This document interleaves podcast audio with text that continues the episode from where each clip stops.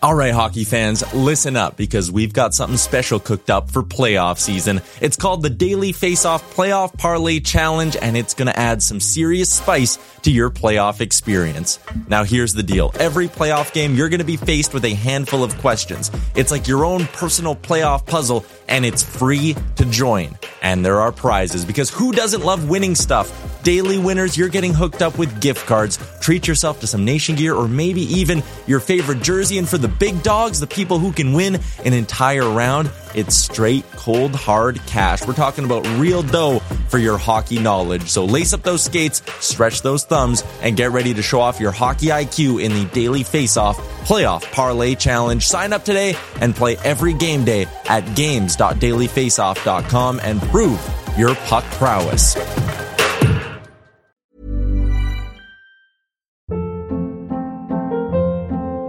Hold up. What was that? Boring. No flavor. That was as bad as those leftovers you ate all week. Keke Palmer here, and it's time to say hello to something fresh and guilt-free. Hello Fresh. Jazz up dinner with pecan-crusted chicken or garlic butter shrimp scampi. Now that's music to my mouth. Hello Fresh. Let's get this dinner party started. Discover all the delicious possibilities at hellofresh.com. Hiring for your small business? If you're not looking for professionals on LinkedIn, you're looking in the wrong place. That's like looking for your car keys in a fish tank. LinkedIn helps you hire professionals you can't find anywhere else, even those who aren't actively searching for a new job but might be open to the perfect role. In a given month, over 70% of LinkedIn users don't even visit other leading job sites. So start looking in the right place. With LinkedIn, you can hire professionals like a professional. Post your free job on linkedin.com slash people today. To Oilers Nation Radio, a member of the Nation Network of podcasts and delivered by DoorDash. One hour of straight hockey talk with Dan, Rick, Tyler, and Bag Milk starts now. Is that the first time we've actually got to hear the new intro actually It played is. at the beginning of the podcast? Did they say I don't- DoorDash in that one? That was a DoorDash one. It was? Oh yeah, brought to you by Okay. DoorDash. Okay, we're good then. Yep. Do you want to the play right it one intro. more time? Here, let's just push the button Yeah. one more time while we're recording. Go ahead. You're listening to Oilers Nation Radio, a member of the Nation Network of podcasts and delivered by DoorDash. One hour of straight hockey talk with Dan, Rick, Tyler, and Bag Milk starts now. That's me. That's All right, me. there we go. As We're you've heard me, as you've heard us say for the last two and a half years, DoorDash. Hello, get something to eat. Ding dong. Ding dong. I'm Bag Ding Milk here. It's. Oilers Nation Radio, episode 157.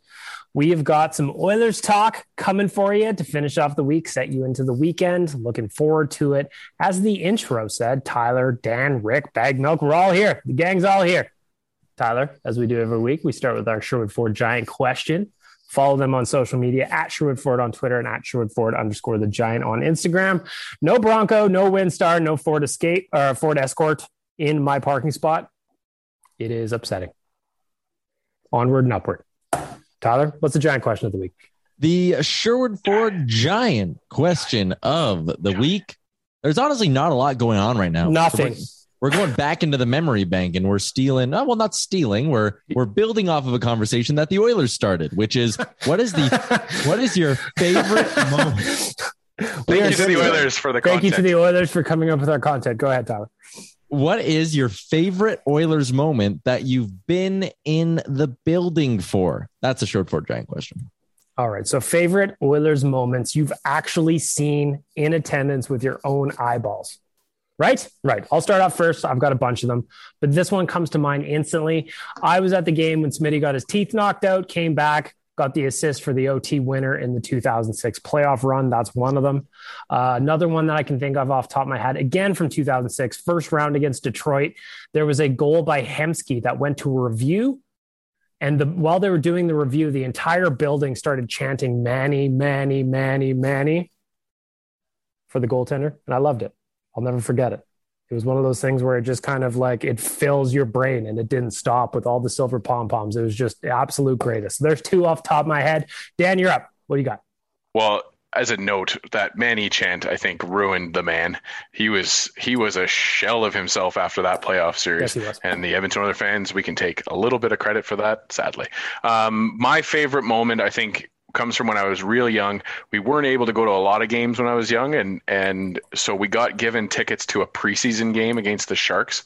And in that preseason game, and why I think this memory is so cool is because like there's only like 12 people in the world that are going to remember this because there was only like 15 people at the game, and then you know back then you didn't televise those games. There was no there was just media recapping it afterwards. So for me, it was a preseason game where Igor Ulanov tried to kill a person behind the net. He smashed his stick on the on the top of the net, and he got an intent to injure penalty. And then hmm. after that, Jason Arnott, a young Jason Arnott, I think he may have even been a rookie at that time, uh, flipped off the entire Sharks team when they went off for the second period. And I, you know, I was young enough to not really know what that meant, and so I'm flipping off the Sharks too. And it was uh, it was a nice little moment that we all shared, all 15 or 20 of us inside of the old Coliseum.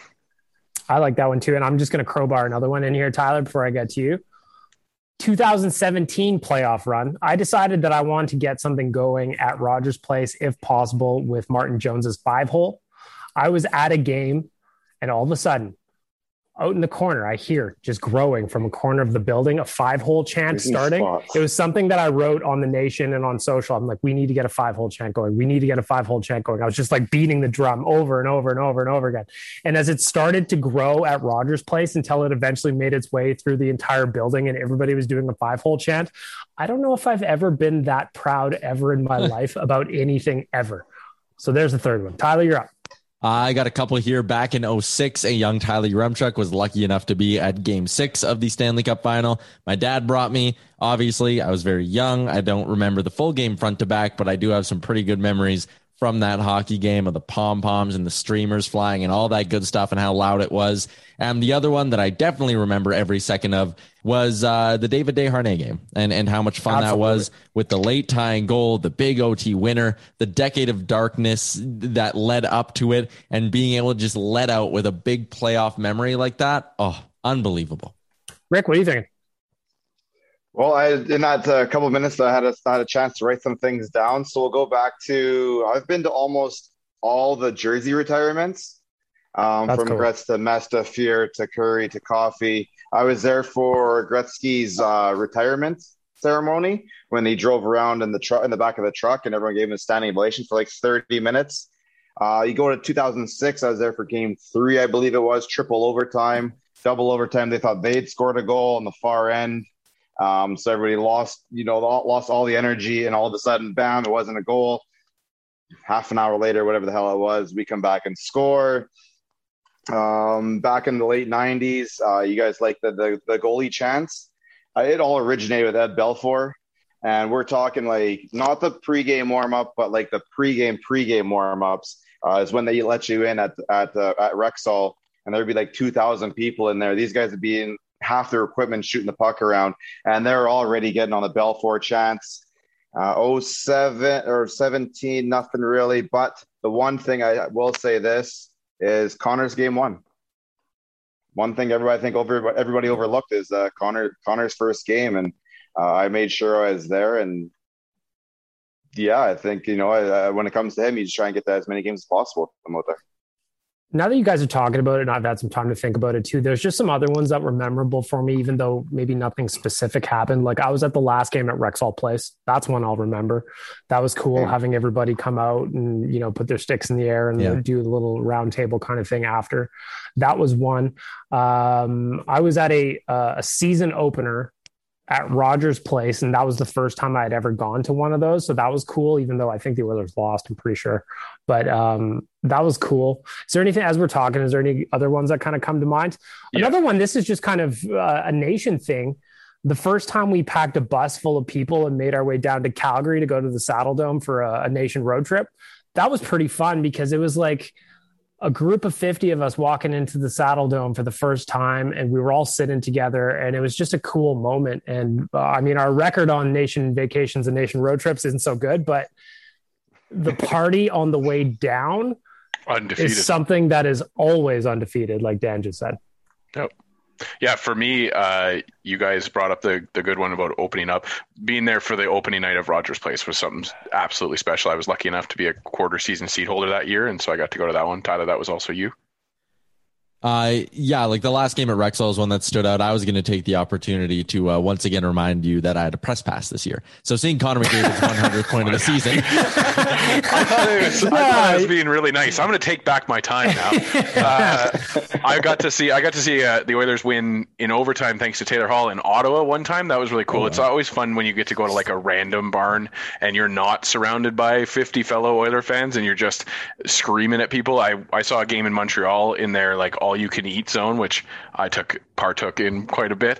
Um, but uh, but I was I had Tabernac scored yelled at me so many times that night and just people got really people really fired up. I did a Don Cherry bow after we won the game. Like people were just fired up. But, but yeah, there's I don't I don't know if there's a I'd love to hear other people's special memories too, listeners. Yep. Hitting us up if you're listening to this and you got a special memory. Just Rexall Place, Rogers Place, uh, Skyreach Center. Hey, if we're throwing out hum- if we're throwing out humble brags here, like Yaremchuk was, may as well. Uh, when it comes to that last last Rexall game, yep, here we go. There is a super exclusive party downstairs on the club level that I somehow was able to sneak. Well, not sneak down, but uh, I legitimately got down there for that year. So I think I saw the, yeah, a porcelain cookie jar around my place somewhere with the Oilers logo that they just like giving away. I've got wow. some sort of a ticket or something like that was signed by all the boys. It was a, it was a hell of a time, and uh, uh, a story I won't forget anytime soon. I know Ramon, I know uh, Jay and Wanye were Ramon. I haven't heard somebody they, call him that in forever. I forgot what names I can call everybody here. So yeah, no, those guys were talking to to Gregor because they I told them about it. So they were well, we got to get down there. And Gregor, you know, he's I have no idea what you're talking about. No idea what you're talking. Couldn't help him at all. And uh, later on, he definitely knew he was talking about because I saw him down there. If you're listening to this, ON Radio Podcast on Twitter and Instagram, we want to know your favorite Oilers memories that you've seen in person.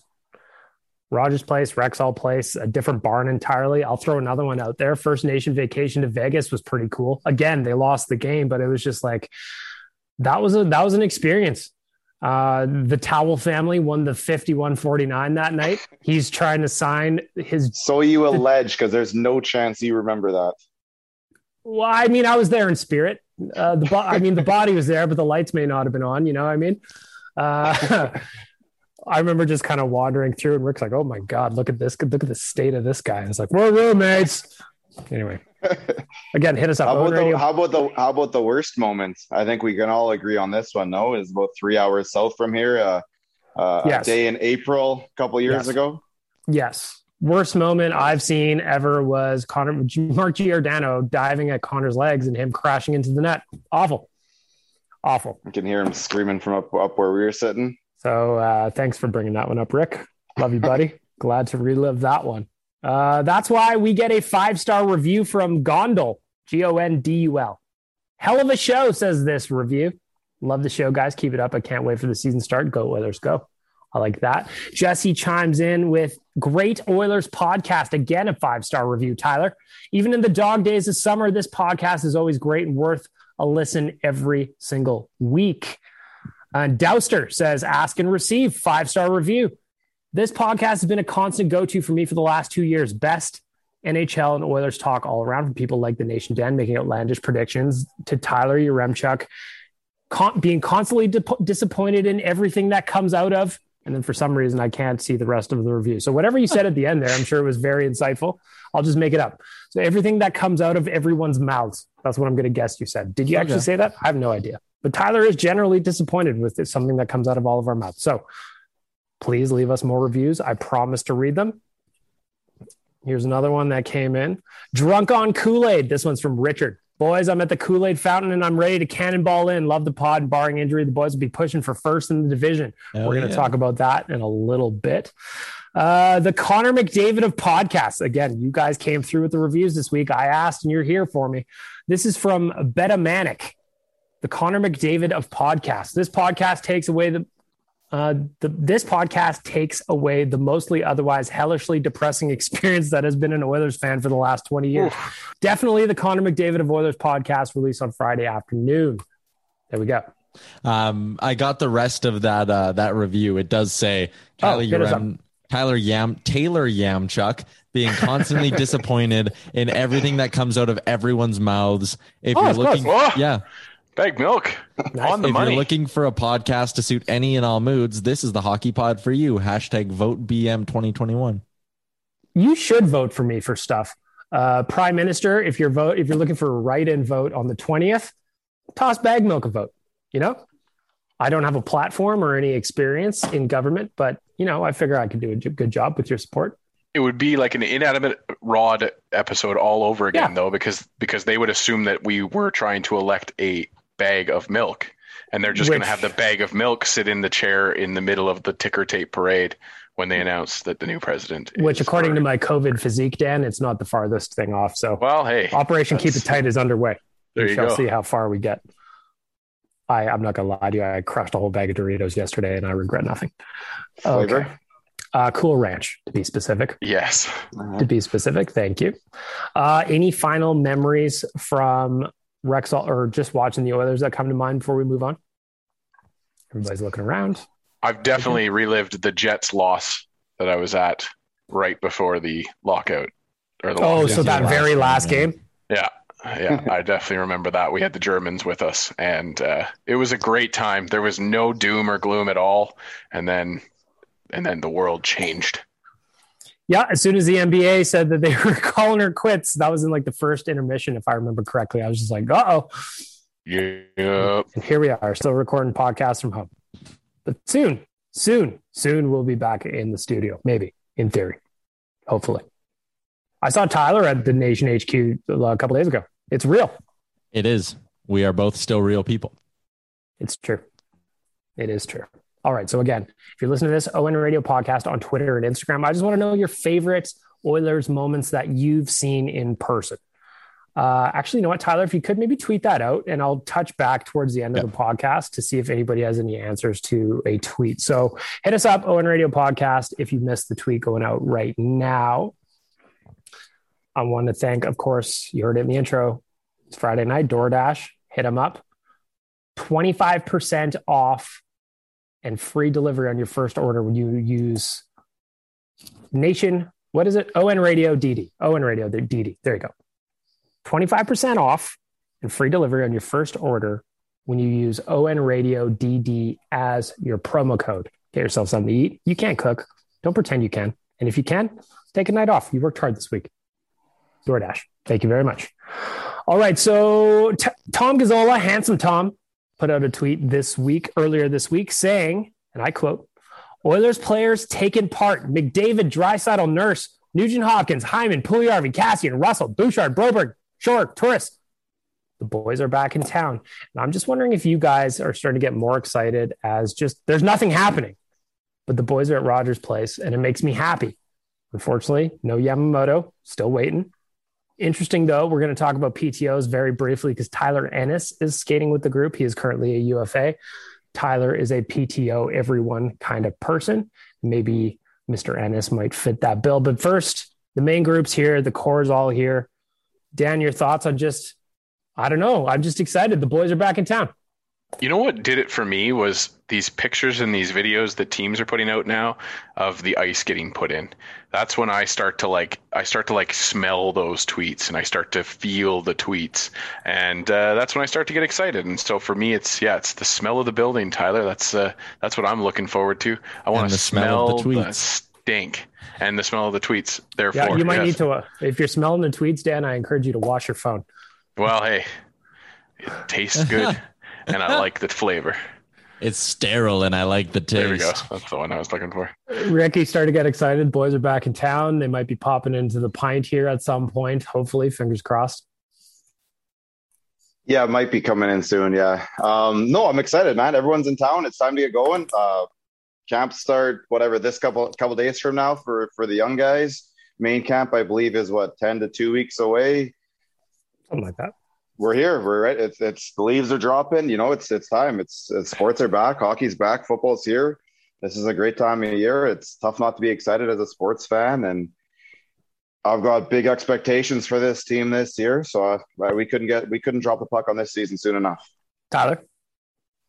Yeah, I love seeing it. Uh, the Ennis thing is interesting from like the nerd hockey perspective of like. Let's talk right, about like, it. Let's get nerdy. Yeah, like if they're bringing in Ennis, I think he's a really interesting PTO candidate for a couple of reasons. One, he's familiar with the system, right? So that would give him a leg up right there than the average PTO candidate coming into training camp, right?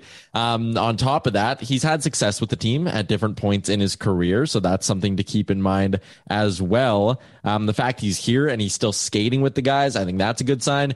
And also, he can play the left side. And when you look at the way the Oilers' depth chart is lined up right now, you got Hyman, Nuge, Foegele, and then that last spot. And it's Perlini, it's Shore, it's probably Tyler Benson.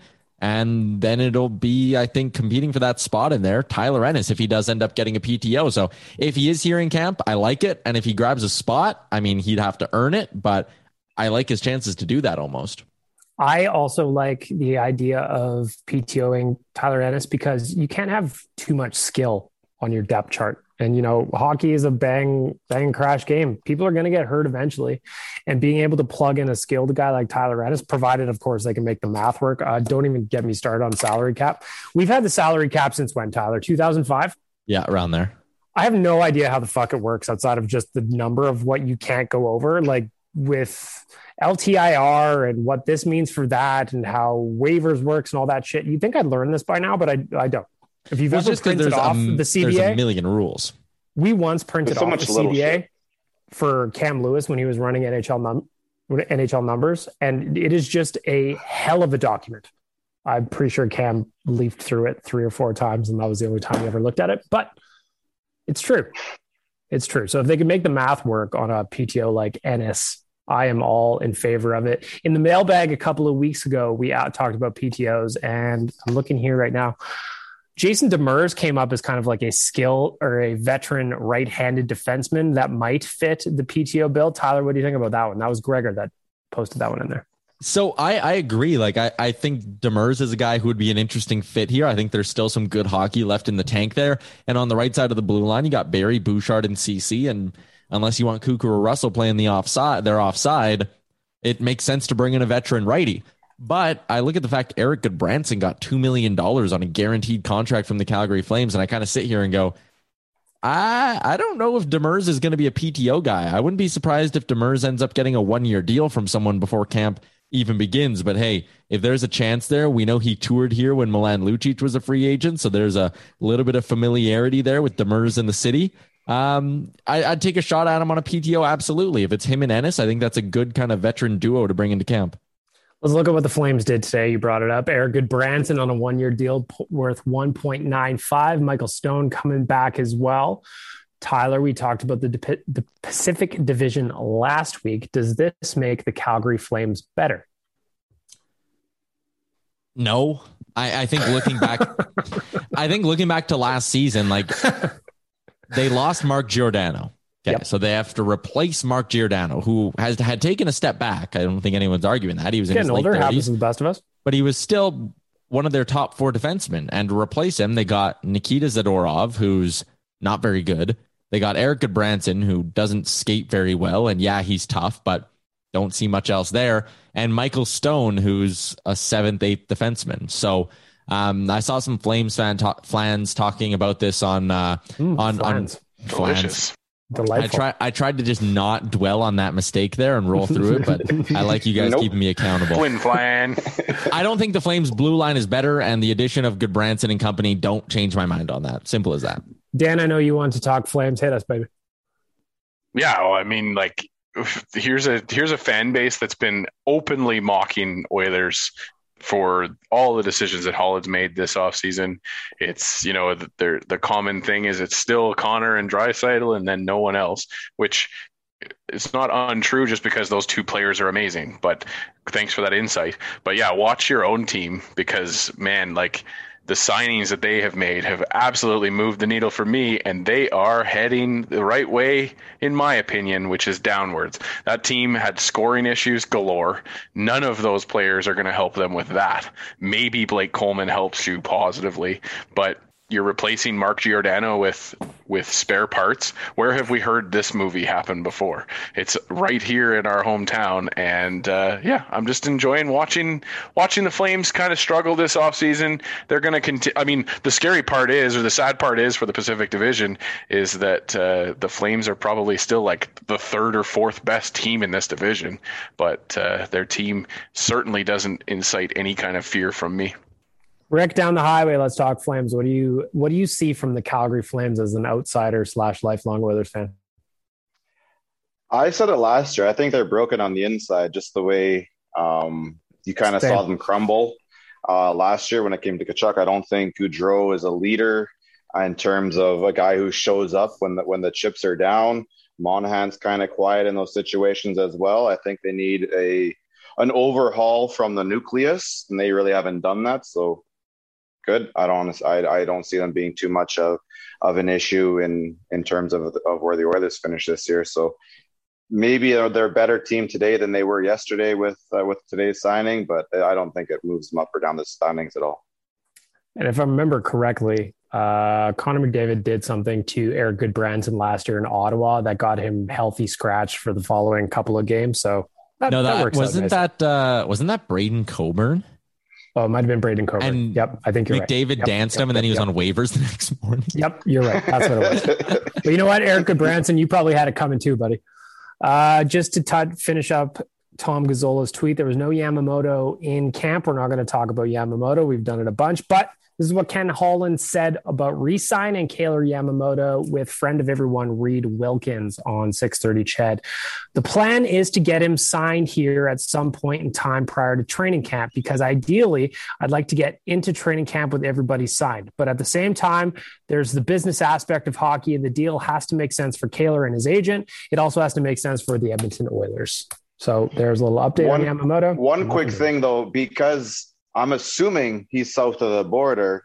When the contract does get signed, he would have to some sort of length quarantine. No, I have no idea how that works. Uh, if he if he no if he's double vaccinated, he's all good. He can he just has to have a negative test to arrive here, and then he doesn't have to quarantine any further. Yep. That's what the rules are today. That could change before camp starts. So yes, you could be so, right. so but- it is today. Just as a qualifier on Dan's statement, is September 10th today as we record this. Uh, of course, this is your go-to podcast for all health services and medical information. So stick with us, Stated. and we will get you to wherever you need to be. All right. So there's your update on Yamamoto. Unfortunate update about Dylan Holloway. Uh, today, Jim Matheson tweeted after Dylan Holloway's surgery, broken thumb this spring, Oilers hope to be completely repaired for rookie camp next week, but it's iffy. The winger takes part. Doctors will see if his hand is fully healed after looking at some pictures. So, not great news for Dylan Holloway. I know a lot of us, myself included, hoping that he would not necessarily grab a job in training camp, but at least push for one. I think that's what I was hoping for most. But hopefully, whatever news comes up with Holloway is not too, too serious, but we'll keep our eye on that as well. Another thing I want to talk, touch on back here in Edmonton this week, we celebrated Rod Phillips' 80th birthday. Hall of Fame announcer. We touched on it briefly yesterday on the Real Life podcast. So I'm going to start with Rick and Dan on this one. For me, Rod Phillips was the voice of my childhood before all the Oilers games were televised. I spent a lot of time working out in the garage with my dad. He is a beekeeper as a hobby. So I was making frames, hives, you name it, but I was always to Rod Phillips' voice, it seemed like. So there was a lot of moments, at least for me, where he was he was calling an Oilers game, and that's just kind of how I quote unquote saw the game or heard it. So his voice meant a lot to me growing up. So Dan, I'll jump to you. What do you think about when I say Rod Phillips? Well, yeah, I mean, you said it already, Bag Milk. For me, it's like it's everything, right? His name, his voice shows up in Georges Laraque fights. His voice shows up in, in, and when he when he was watching a fight, he was more excited than anybody could be about that fight. It was it was fantastic to listen to. Um, but he was the voice of a dynasty. He was the voice of of the gritty, you know, plucky young Edmonton Oilers after that into the 90s. He was the guy that you you you would turn on the radio too because half the games weren't televised. So there's a different connection, I think, to radio people than there is now. Uh, I think it's different, and I and I think that that's a good thing. I think that both of them are great ways to connect with people. But but for for radio guys back then, and even you know you think of the Hockey Night in Canada announcers, he's right up there with the Bob Coles of the world for me, where it's just you know you hear that voice and it a certain feeling comes over you, and and I really, uh, you know, I hope he lives for another eighty years because it's it's nice to know that he's still around. And and that someday you know he may voice a, a nation limo ad again someday, and and we could be excited and happy about that. So yeah, he's a he's a special person around the Oilers organization for me. I do have a drop on my phone somewhere of Rod Phillips saying "Boo bag milk," and it's one of the greatest things that I own. Rick, your thoughts on Rod Phillips? I think I have most of what he did for us. Actually, Mr. Mandrick, I think, sent them to me. So I, oh, I somewhere in my email somewhere, I think I could find most of those things. Oh, uh, the one that stands out. Sorry, I was just gonna say that would be great for uh, hot and cold performers. I'll, I'll, I'll, we'll, we'll, I'll look around. We'll dig around. Yeah, yeah, I know. I definitely have some. Because there was uh, just the like we had him do a bunch of stuff that was just oh, yeah. completely random. So there would just be some hilarious buttons for the bar in there. So we'll look around for sure, Tyler. Anyway, sorry. I think there's e- I think there's even one there that talks about Connor's retirement. Like you're getting ahead of everything, man. we had him say like the Edmonton Oilers have won the Stanley Cup. Like we had him do the whole thing. So anyway, go ahead. I think the one that stands out the most to me is the 1997 Todd, Todd Marchant goal. Um, oh yeah, that game seven goal against Dallas. Uh, you used to be able to pull up the yellow page, which is a phone book that had all the phone numbers in there for the young kids. Um, in the back of it, there was a bunch of numbers you could just, and they they just had things you could listen to, and they had um, the call. So I'd sit there and call this thing like 13 times in an afternoon, and just listen to Rod call it back and back and back and back, and you can hear like in his little tiny breath he takes you can hear Glen Sather start to cheer up just ahead of him. It's absolutely fantastic. He to me is the goat. He, um, personally, he there's no one else out there that I've listened to uh, for Oiler games more. Uh, there's no one out there I've listened to in terms of any one team or sport more than Rod Phillips. Uh, he he is he's the Oilers. He's Gretzky. He's Messier. He's Connor. He's Smith. He's he is the Oilers. Um, yeah, he's he's the greatest of all time. There's not I, there's very little I can say. Like it's he is he is exactly who I've listened to. I would listen to that dude read the back of a, a you know a, of any type of box out there. Like the, his voice, the way he describes the emotions involved, he is the goat, hands down. I used to also love when he would get the Oilers were playing like shit, and he would not let them off the hook for it. He would no, he called he called them out. He called them out. It's weird to think that he retired now. 11 we've had 11 years of jack now. It's weird. I love jack. And i love i love jack but to think he's been gone for 11 years now that's that's insane. Tyler we're finishing off with you young man. You were the youngster on this here podcast. Hit us up uh, I remember being at the game when they retired his number. Um, obviously, you know, he was a little bit before my time, but I definitely know of the impact he's had on Oilers fans who are a little bit older than me. Um, and yeah, like you said, you never hear anyone, whether it's a fellow media member or a fan or whoever, say a bad thing about Rod Phillips. And I think that speaks a lot to the impact he made uh, throughout his time as the play by play guy and also off the air as well. Like, I've never, whenever Rod Phillips comes up, a lot of Oilers fans have, kind of like you guys do, a story of like, oh man, I met him once and he was such a beauty, and then go on and on and on, right? Um, and, and I think that's just really cool. I was going to say I, I've heard an anecdotal story, so I won't say specifics about who told me or whatever. But uh, he was doing a, an event where uh, he was he was paid to show up, and he kind of was bearish about showing up at all. Didn't think that anybody was going to really bother to come out to him. It was a couple years after he had retired, and uh, and then they they they kind of got him in, and he was he was in the green room hiding away, and then had him peek out after he said that. And and there's the room is just absolutely stuffed with Oiler fans all excited to see him start clapping for him all the stuff. And and and he he took time with each and every one of those people. So yeah I've, I've only heard amazing things. I haven't had a chance to meet the man myself but uh, but yeah I agree with you Tyler. It's it's it's a pretty common thing amongst Oiler fans that there's some kind of bond to uh, Rod Phillips. I could tell a story to say the least to say the least. So happy 80th birthday Rod You're a big part of uh, my childhood growing up, a big part of the reason why I'm an Oilers fan today. So I appreciate everything you ever did for the city and the franchise.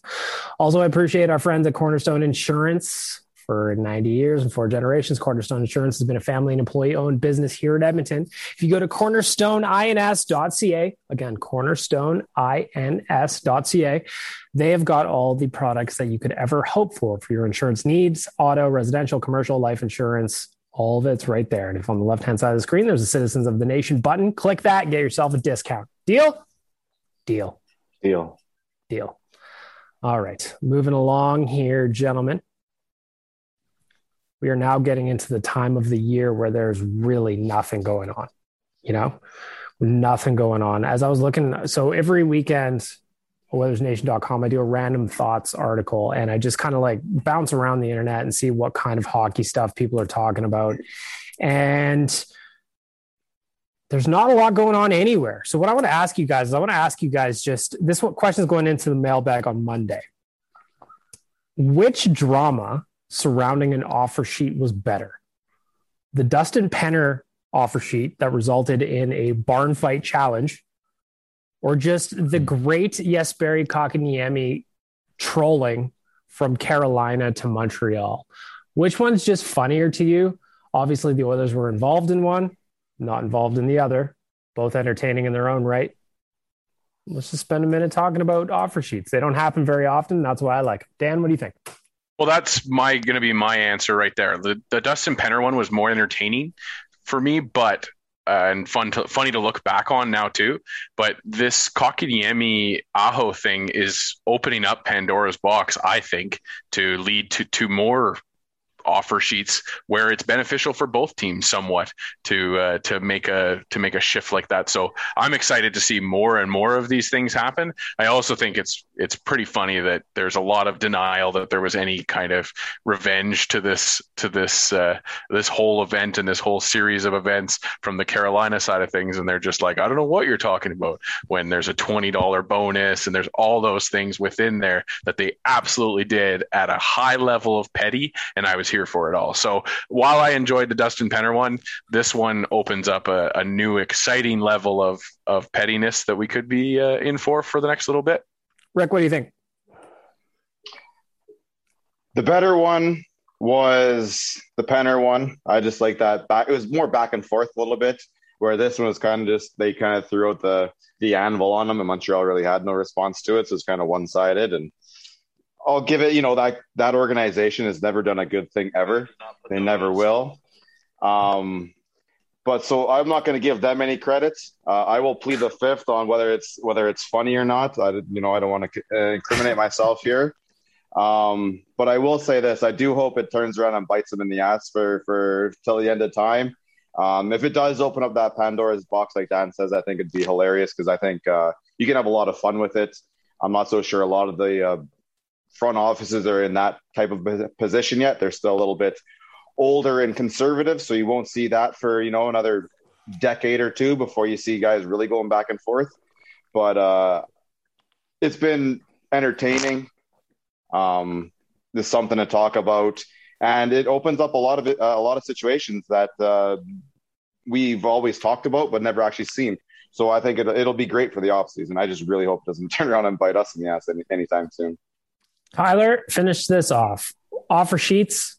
Which one's better? Obviously, Montreal. In case you've been, you just haven't noticed, Montreal did not match, so they get a first and a third for that Kotkaniemi offer sheet. Which one is better, Penner or the one that's just happened with between Montreal and Carolina?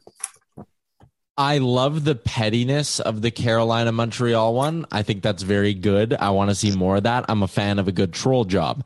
Mm. I will side with the raw emotion that came out of the Kevin Lowe Brian Burke uh, beef because I think that's good. That's they, sports, right? They hated like, each other and they meant it.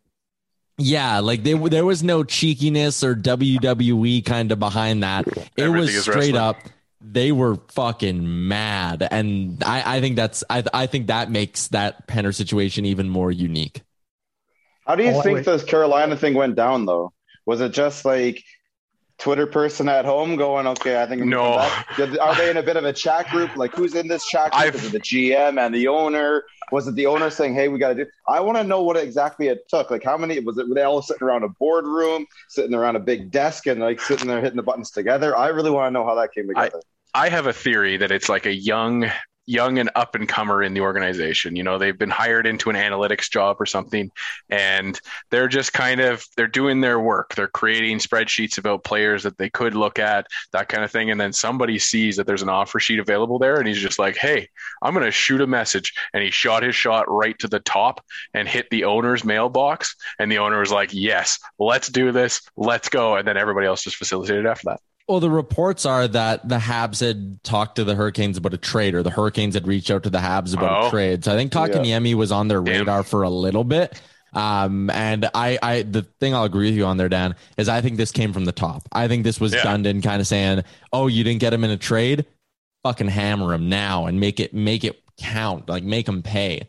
And the funny part about that is, I like the Montreal end of this deal. They got yeah. Christian Dvorak it didn't really. It was basically Kotkaniemi for Dvorak, and when you consider that, you know, there's rumors Kotkaniemi may have wanted out of there anyways. That's a pretty good swap.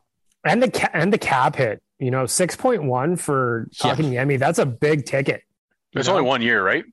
But they gotta. They'll mm-hmm. have to. 100. percent They'll have to qualify him next yeah. year at the same number. No, because they can take him to arbitration and knock it down like a million one or something like that. Which at the end of the day is only going to create ill will yeah, amongst the tension. player and the team. I think. Well, also, Kotkaniemi at four point nine mil is still like I don't know, not so. And it's just it. like, could you imagine after your first year with the team? Who knows how it's going to go, right? Where you have to sit then across the board table from like a in the arbitration room and just hear all the things the organization does not like about you. I wonder if they. I wonder if they if should they televise have... those. Forget following the fucking Leafs around. Start televising arbitration hearings. That's what I want to see. Well, I would imagine in the talks where they offered the offer sheet to him, they probably explored that option of you know, okay, listen, this is also going to mean something next year where we have to we have to just agree that you know you come down on that number if it's uh, if you don't or if you aren't worth six million dollars a year, which I don't think Yes, Jesperi Kotkaniemi thinks that he is either. So we shall see how this works. We shall see how this works. Gentlemen, I've got a fresh round of rapid fire questions for you. We are doing Ask the Idiots for our friends at Buster's Pizza. 11 locations around the city. Buster'sPizza.ca. I'm checking out the menu right now. How's this? Two 12 inch, two topping pizzas, one garlic cheese stick, one side of wings, and a two liter pot for $39.99. Go for it. You know you want that in you, Tyler. That's what feeds the temple, homie. Buster'sPizza.ca. Check it out. So here we are for Buster'sPizza.ca. It's Ask the Idiots time. If you missed it, this is where I ask the boys a series of rapid fire questions to get their takes. And then I'll finish it off with my own. First one. I'm starting with Tyler Yaremchuk. How often do you think Connor McDavid and Leon Draisaitl will play together at even strength this season? Okay, let me just say, I thought you were gonna hit me with like a joke, funny question, and be like, "How often do they text each other in the off season?" And I was like, "That's where I was oh, going shit. too." Yep. Oh man, I don't, I don't even know. Probably once a day, twice a day. Um, how often will they play with each other? okay, so the third period of the game alone would be thirty three percent of the time. And I'll say that the Oilers are leading in the third period more often than they're not, which means you won't have to play them together. So I will say Connor McDavid and Leon Draisaitl will spend, I'll get really specific, 8% of their five on five ice time this season will come together. 92% will come with them apart. Somebody track that. I, am not going to do that. That's too much work. Rick, how often are Connor and Leon together at even strength? That hurt my head, by the way. Yep. Um, you know, they get their one shift after PKs it's going to be very small, man. If we're throwing percentages, let's go with five percent, just for no other reason. Oh, but uh, me saying eight made your head hurt. well, you you went. I I just I just grabbed a number around eight. You actually walked around and tried to figure it out how to get there. Um, yeah, it's not going to be a lot. I think it'll be in desperate situations, and I don't think we'll be in that situation a lot. At least I hope not. I think the majority of their time will be on the power play. Dan. Uh, so I did the math, and meaning I asked my watch the math on that. It's actually Tyler's saying six and a half games is what uh, Leon will play with Connor for. If that's eight percent of the season, Tyler, is that what you were? That's kind of what you were building off of there. Okay, so that's six and a half games. I'm going to say over that. I am going to say that it's like 13 to 15 games that they uh, that they end up playing together on the third line. I think that the reality is that this team is going to still be, you know, competing highly offensively with the other teams, and we're going to get into some big, big scoring games. Six points, six goals, seven. Did goals you say on the third line? That's what I think he said too. Yeah. Uh, Dan, Dan's you, demoting Connor and Leon. Yes. No, I no, I didn't say that. I didn't mean to say that. I'm sorry if I did, but no, I, okay, I just think curious. that the that I would say 13 to 15 games they're going to play together on a line that may be considered the number one line on this team. I'm going to say I'm going to agree with Dan. Probably something like 15 games because with Zach Hyman and Warren Foegele around, I can see Tippett pulling the blender out, and all of a sudden Hyman's with Nuge as the second line center. Like, who cares at the end of the day? They're going to play together, especially if the team needs a goal. You know it's coming. You know it's coming, and you know what? It's a good time. So relax about it. All right, second question, or uh, yeah, second question. Dan, I'm starting with you. Can Mikko Koskinen prove us wrong? And what is it going to take to do so? Sorry, that's a two part question. Can Mikko Koskinen prove us wrong, and what will it take to do so? So, proving us wrong of my opinion that the book has been written on him eight times and it's a New York Times bestseller. No, I don't think he can prove us wrong. I, have given him, I've given him a lot of benefit of the doubt. I just think that the reality is sometimes goalies just have things that are too, they're too monumental for them to change. We haven't changed goalie coaches, so I, I don't see it happening. Rick? And then what was the other question? Sorry, what was the other part of that? Well, you said no, so it doesn't. Uh, the qualifier okay. doesn't matter. No uh, and Rick, no. Can Mikko prove us wrong? I guess it depends on what we consider being proved wrong. Like, uh, can he put up better than last year's numbers? I think he'll be right around last year's numbers. Um, if he can get away from the all the games he played at the start of the season, his numbers were relatively okay there were goals that went in were ugly for sure. Don't get me wrong, but the percentages when you look at just the numbers weren't the end of the weren't the end of the world. So I think we can see outside of his 11 or 12 game start last year, whatever his numbers were um, after that, I think is what you'll see from him this year. Mr. Yaremchuk, can Mikko Koskinen prove us wrong? Uh, yeah, I think I'll say no as well. Like he, had a bad end of the year last year, but there was that stretch in the middle where he and Mike Smith were a solid duo. And you go back to the year before that, if both Smith and Koskinen were healthy, they both helped each other and they had decent numbers. Like in 2019, 2020, Koskinen had a 917 save percentage. So do I think there's an opportunity for him to rebound a little? Sure. But I think it's just going to be a product of him and Mike Smith kind of just doing what they did the last couple years, they both need to be healthy. They can both help each other split up the workload. But I don't think Mikko Koskinen's coming back with a 925 save percentage and like stunning us with what he's going to do this season. Uh, just to wrap it up, I'm going to say no also. I think if Koskinen didn't have the contract he has, he wouldn't be here right now. Moving on. Tyler, I'm starting with you. Did the Oilers make a mistake letting Dominik Kahun go? Uh, no, they didn't. I, I liked him. Actually, I, probably liked him more than a lot of Oilers fans did. I think him and Draisaitl had like a good little bit of natural chemistry, but he's not a top six winger in the NHL. And if you want to compete for a cup, that's not a guy who should be getting meaningful minutes with you. Um, Hyman took a spot. One of Nuge or Foegele will have another spot. And, you know, if Ennis is around, he could even be your fill in guy. Holloway's in the organization. And if he's healthy, he could be taking a spot. So too many left wingers, too many cooks in the kitchen, not enough top six ice time for a guy like Kahun. I am a little bit surprised he didn't get another crack somewhere else in the NHL, but I suspect there also might be a little bit of, ah, he, he thought about the one year, two way deal he might have gotten here and said, hmm, three year deal in Switzerland sounds good to me. And it looks like also there's an out clause on that contract in case an NHL team come knocking as well. Rick, make a mistake with Dominik Dominik Kahun?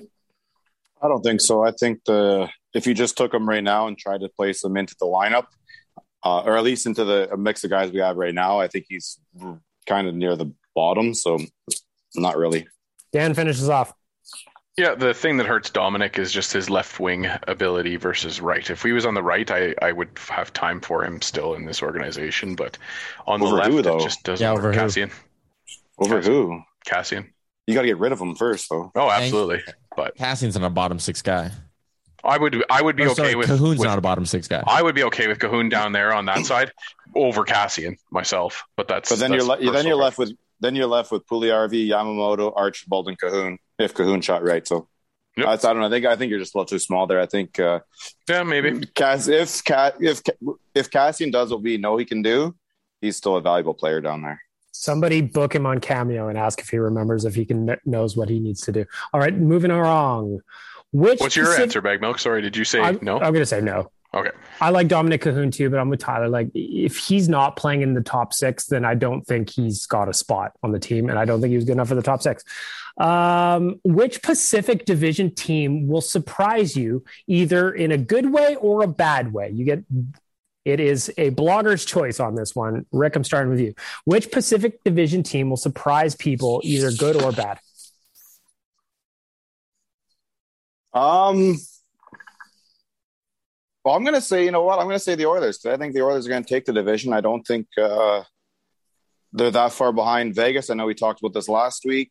Um, I, I don't know if that's a surprise, but uh, to, to some, but it'll be the one that makes me the smile the most. So I'll just say that the Oilers come in first in the division. Tyler, which Pacific Division team will surprise people the most, good or bad? Uh, I, I might get just roasted for all for saying this as often as I am if they do ultimately win the division next year. But I'm just going to go back to saying I've said it probably three times on this podcast. I don't love what Vegas did this offseason. I don't think they're better than they were last season or the year before that. They lost Fleury, they replaced him with Brossoit. Nolan Patrick's not your answer to a legitimate top six centerman. I don't love their depth down the middle. A lot of their key guys are only getting older. I don't think Vegas got better. In fact, I think they got worse. And there's a lot of people who think they're going to run away with this division and they might win it. They might, because I think this division's a lot tighter than people think. But I'll just say that this division's a lot tighter than people think. And I don't think Vegas is going to win by 20 points or something like that. Dan, which Divi- Pacific Division team is going to surprise people, either good or bad? Well, before the Kraken draft, I thought that the Kraken were going to be this my answer for this, and then I saw them draft a team, and I thought, mm, I don't know if they are anymore.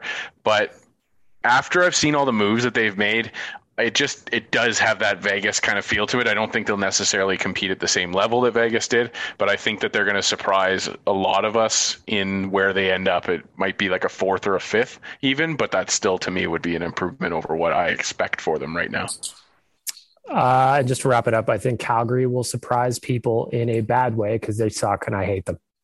Thank nice. you. For busterspizza.ca, we're working through Ask the Idiots.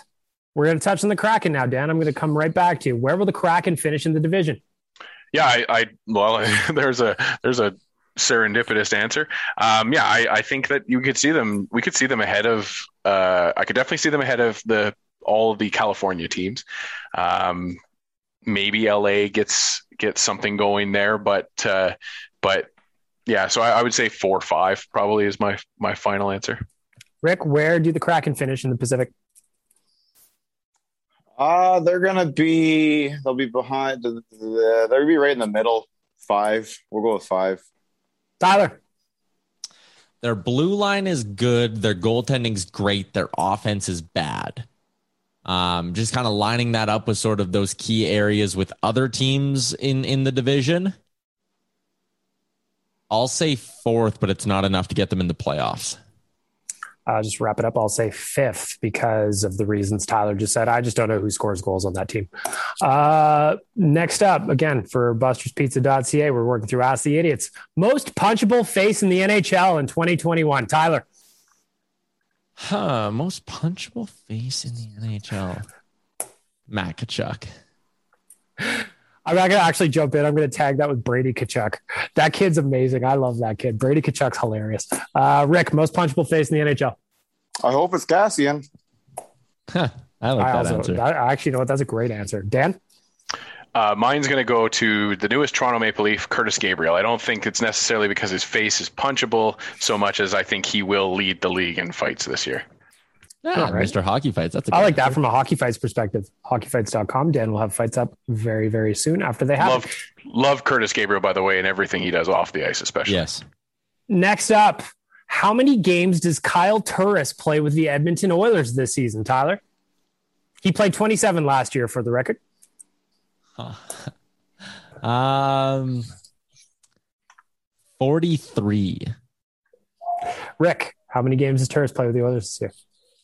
Oh, you said 27 last year? Yep. It's going to be less. It'll be like 15, 16 at the most. Dan? Yeah, I'm going to say Connor and Leon will play more games together on a line than Turris will play as an Edmonton Oiler. So Ooh, I'm going to say, yeah, like below 14. I'm going to say Kyle Turris plays 15 games, and that's probably because he gets called up to play wing or something for injury, something, something. All right, last question here. Ask the idiots this week for busterspizza.ca. How many goals for Ryan McLeod in 2021 22, Dan? Oh, I uh, just because it's a, a Dave Tippett team, I'm going to say three. Rick, how many goals for Ryan McLeod? Man, I hope it's close to 20, but to be realistic, I'm going to go with eight. Tyler? I'll uh, I'll go prices right style on Rick and say nine. He just misses double digits. I'm gonna go prices right on you both and say ten. There you go. Ask the idiots for Buster's Pizza. One. Check it out. Yeah, one dollar. Uh, check them out. Buster'sPizza.ca. Eleven locations in and around Edmonton. Get yourself fed. Get yourself fed. Order some za. Do it. Do it. You know you want to. Right, Tyler? Of course. Yes. Mm. Tyler's a man who enjoys pizza. Yes. Whenever he gets a chance. And since he's at his home studio, I can ask him to get his buttons ready. It is time for our Deuce Vodka Hot and Cold Performers of the Week. If you head on over to deucevodka.com, there it is, right at the top of your screen. Brett Kissel holding the bottle. Very handsome, very thirst quenching both the vodka and Brett Kissel. Born in a small town, made for the big time, second to none, is the tagline for Deuce. If you go to deucevodka.com, there's a store located there. Find out where you can purchase a bottle for the weekend, provided that you are of legal drinking age. If you are in Saskatchewan, reach out at sales at deucevodka.com. They will help you.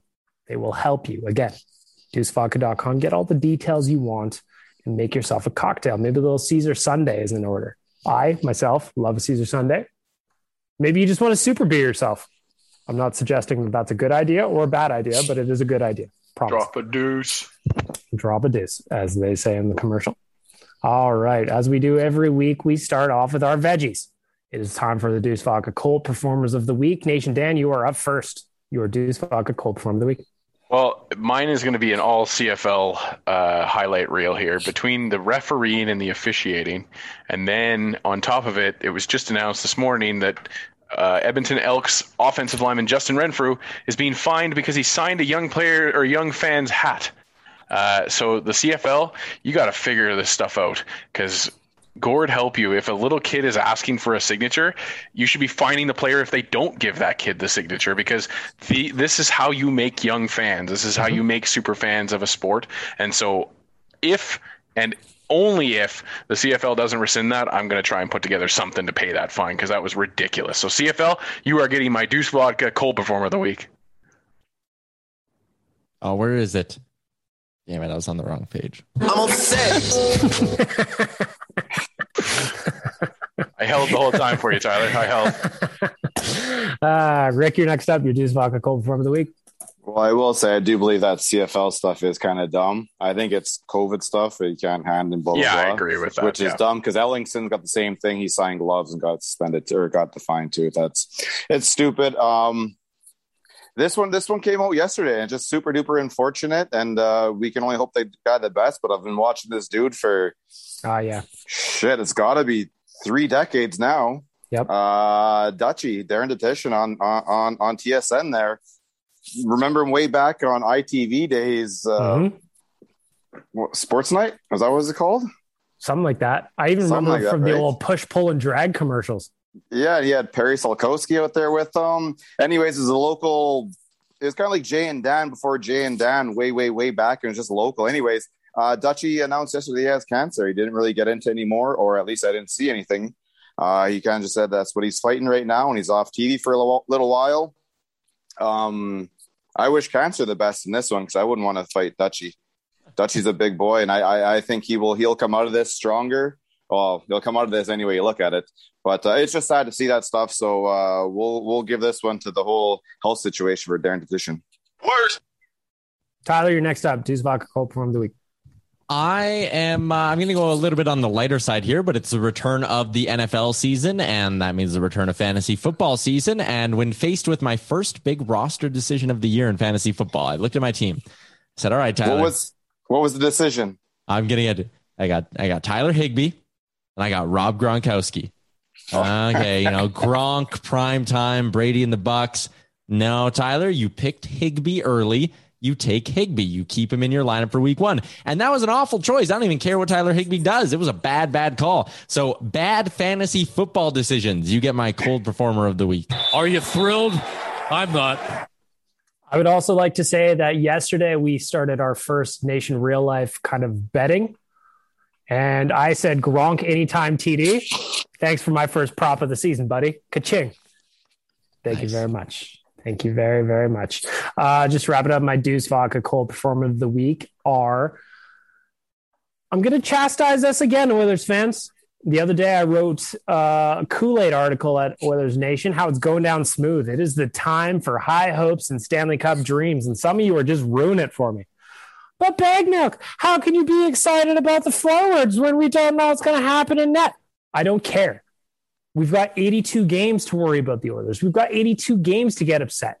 Right now, on September 10th, all I care about is Kool Aid season. I want to get excited for the season. I want to get excited to watch Connor do Connor things. I don't care about the power play right now. I don't care about who's going to play on the PK right now. I don't care how many games Mikko Koskinen is going to play right now. We've got a lot of time for that right now, just let me be. Let me just sit in my cloud of happiness. All of you that are trying to rain on Kool Aid season, you are my cold performers of the week. What the hell is going on? I agree. I agree. Flip into the ledger. Let's finish off with some positives. Tyler, you're first up. Deuce Vodka, hot performer of the week.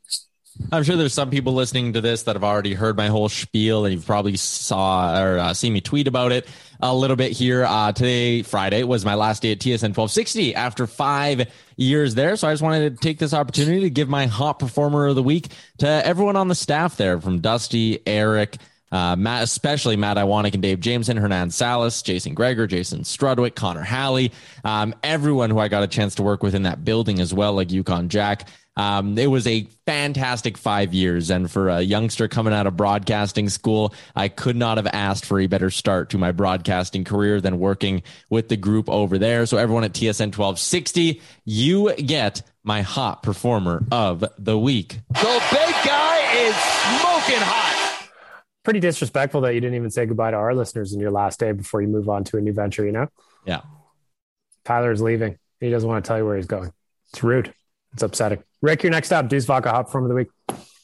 Well, I think we have a, uh, a new superstar in this world. It's a one name superstar, and she goes by the name of Leylah. Yeah. Oh, nice. 18, Amazing. now in 19 for three or four days now. Um, Leylah Annie Fernandez. Uh, I don't know if who's been watching the uh, the U.S. Open tennis here, but I've got it on right now, and things aren't really going our way, which is unfortunate but it's been captivating, man. We've had uh, four four players, I think, uh, from the round of 32 and come down. And if you watch Leylah, she's taken down, I think, three people, three other ladies uh, ranked in the top five, and she's just steamrolled her way right to the final. So um, tomorrow afternoon, Saturday, I think it's about two o'clock. Uh, yep. I know where I'll be. I'll be on front in front of a TV watching her. Hopefully, hopefully pull off uh, off the U.S. Open uh, finals here. Put so Leylah, she's def- yeah, she's definitely the hot performer. Put some respect now, Tyler, Now Tyler comes over the top instead of waiting. You have to wait I, for him now. He's just getting I preempted. thought I timed it better. Sorry. Dan, you're next up. Deuce Vodka Hop from the week. Well, honorable mention to Tyler. Thank you for everything you've done for this podcast yep. and, and everything you've done We're for us, you, Tyler. We, we will miss you, pal.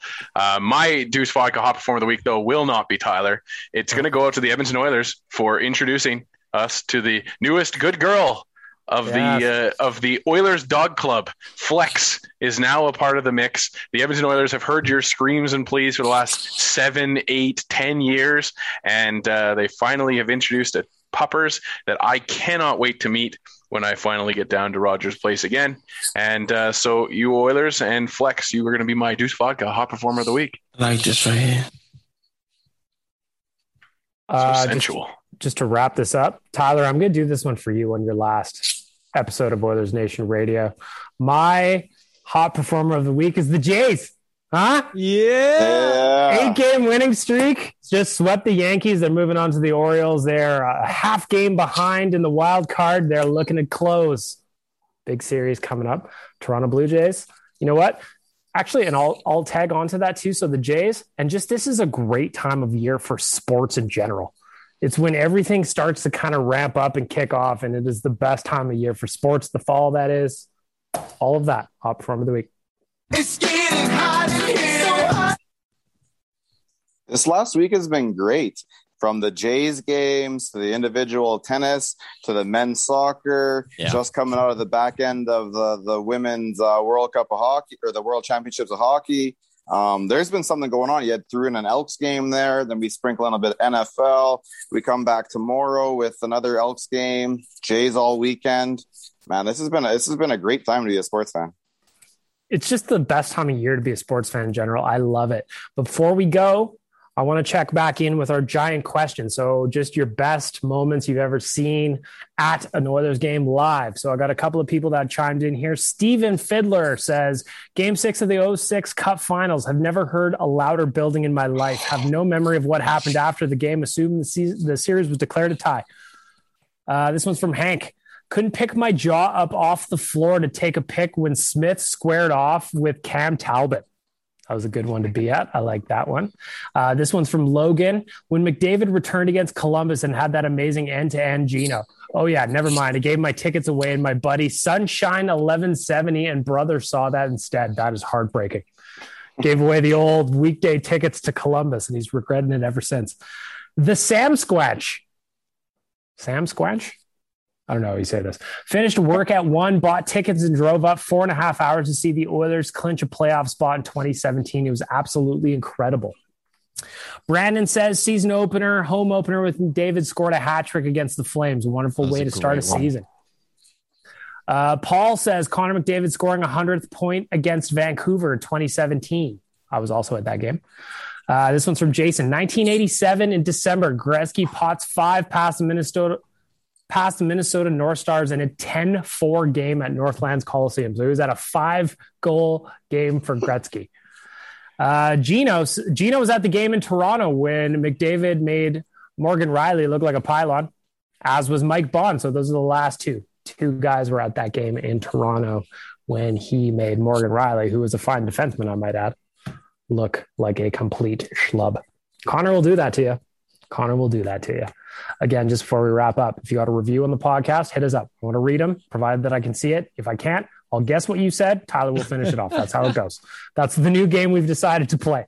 Also, next week, if you want to take part and ask the idiots, these are questions that the boys don't know are coming. Okay. So DM them to me directly at JSBM Bag Milk on Twitter or just email me, bagmilk at oilersnation.com. Just put Ask the Idiots. I want to include your questions in there as well for the boys. Again, they don't know what's coming before we see them.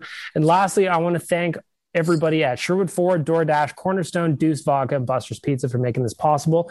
And most importantly, you, the listener, for welcoming us into your brains every Friday or Saturday or Sunday or whenever you happen to listen to this podcast.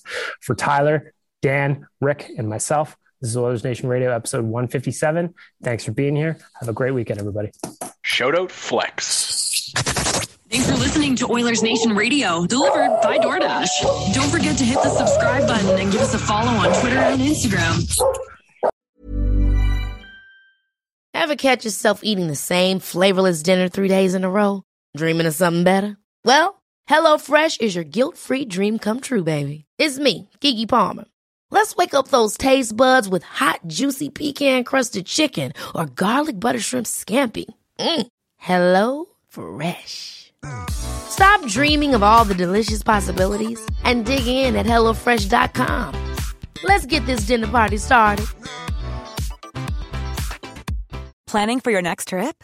Elevate your travel style with Quince. Quince has all the jet setting essentials you'll want for your next getaway, like European linen premium luggage options, buttery soft Italian leather bags, and so much more. and is all priced at 50 to 80% less than similar brands.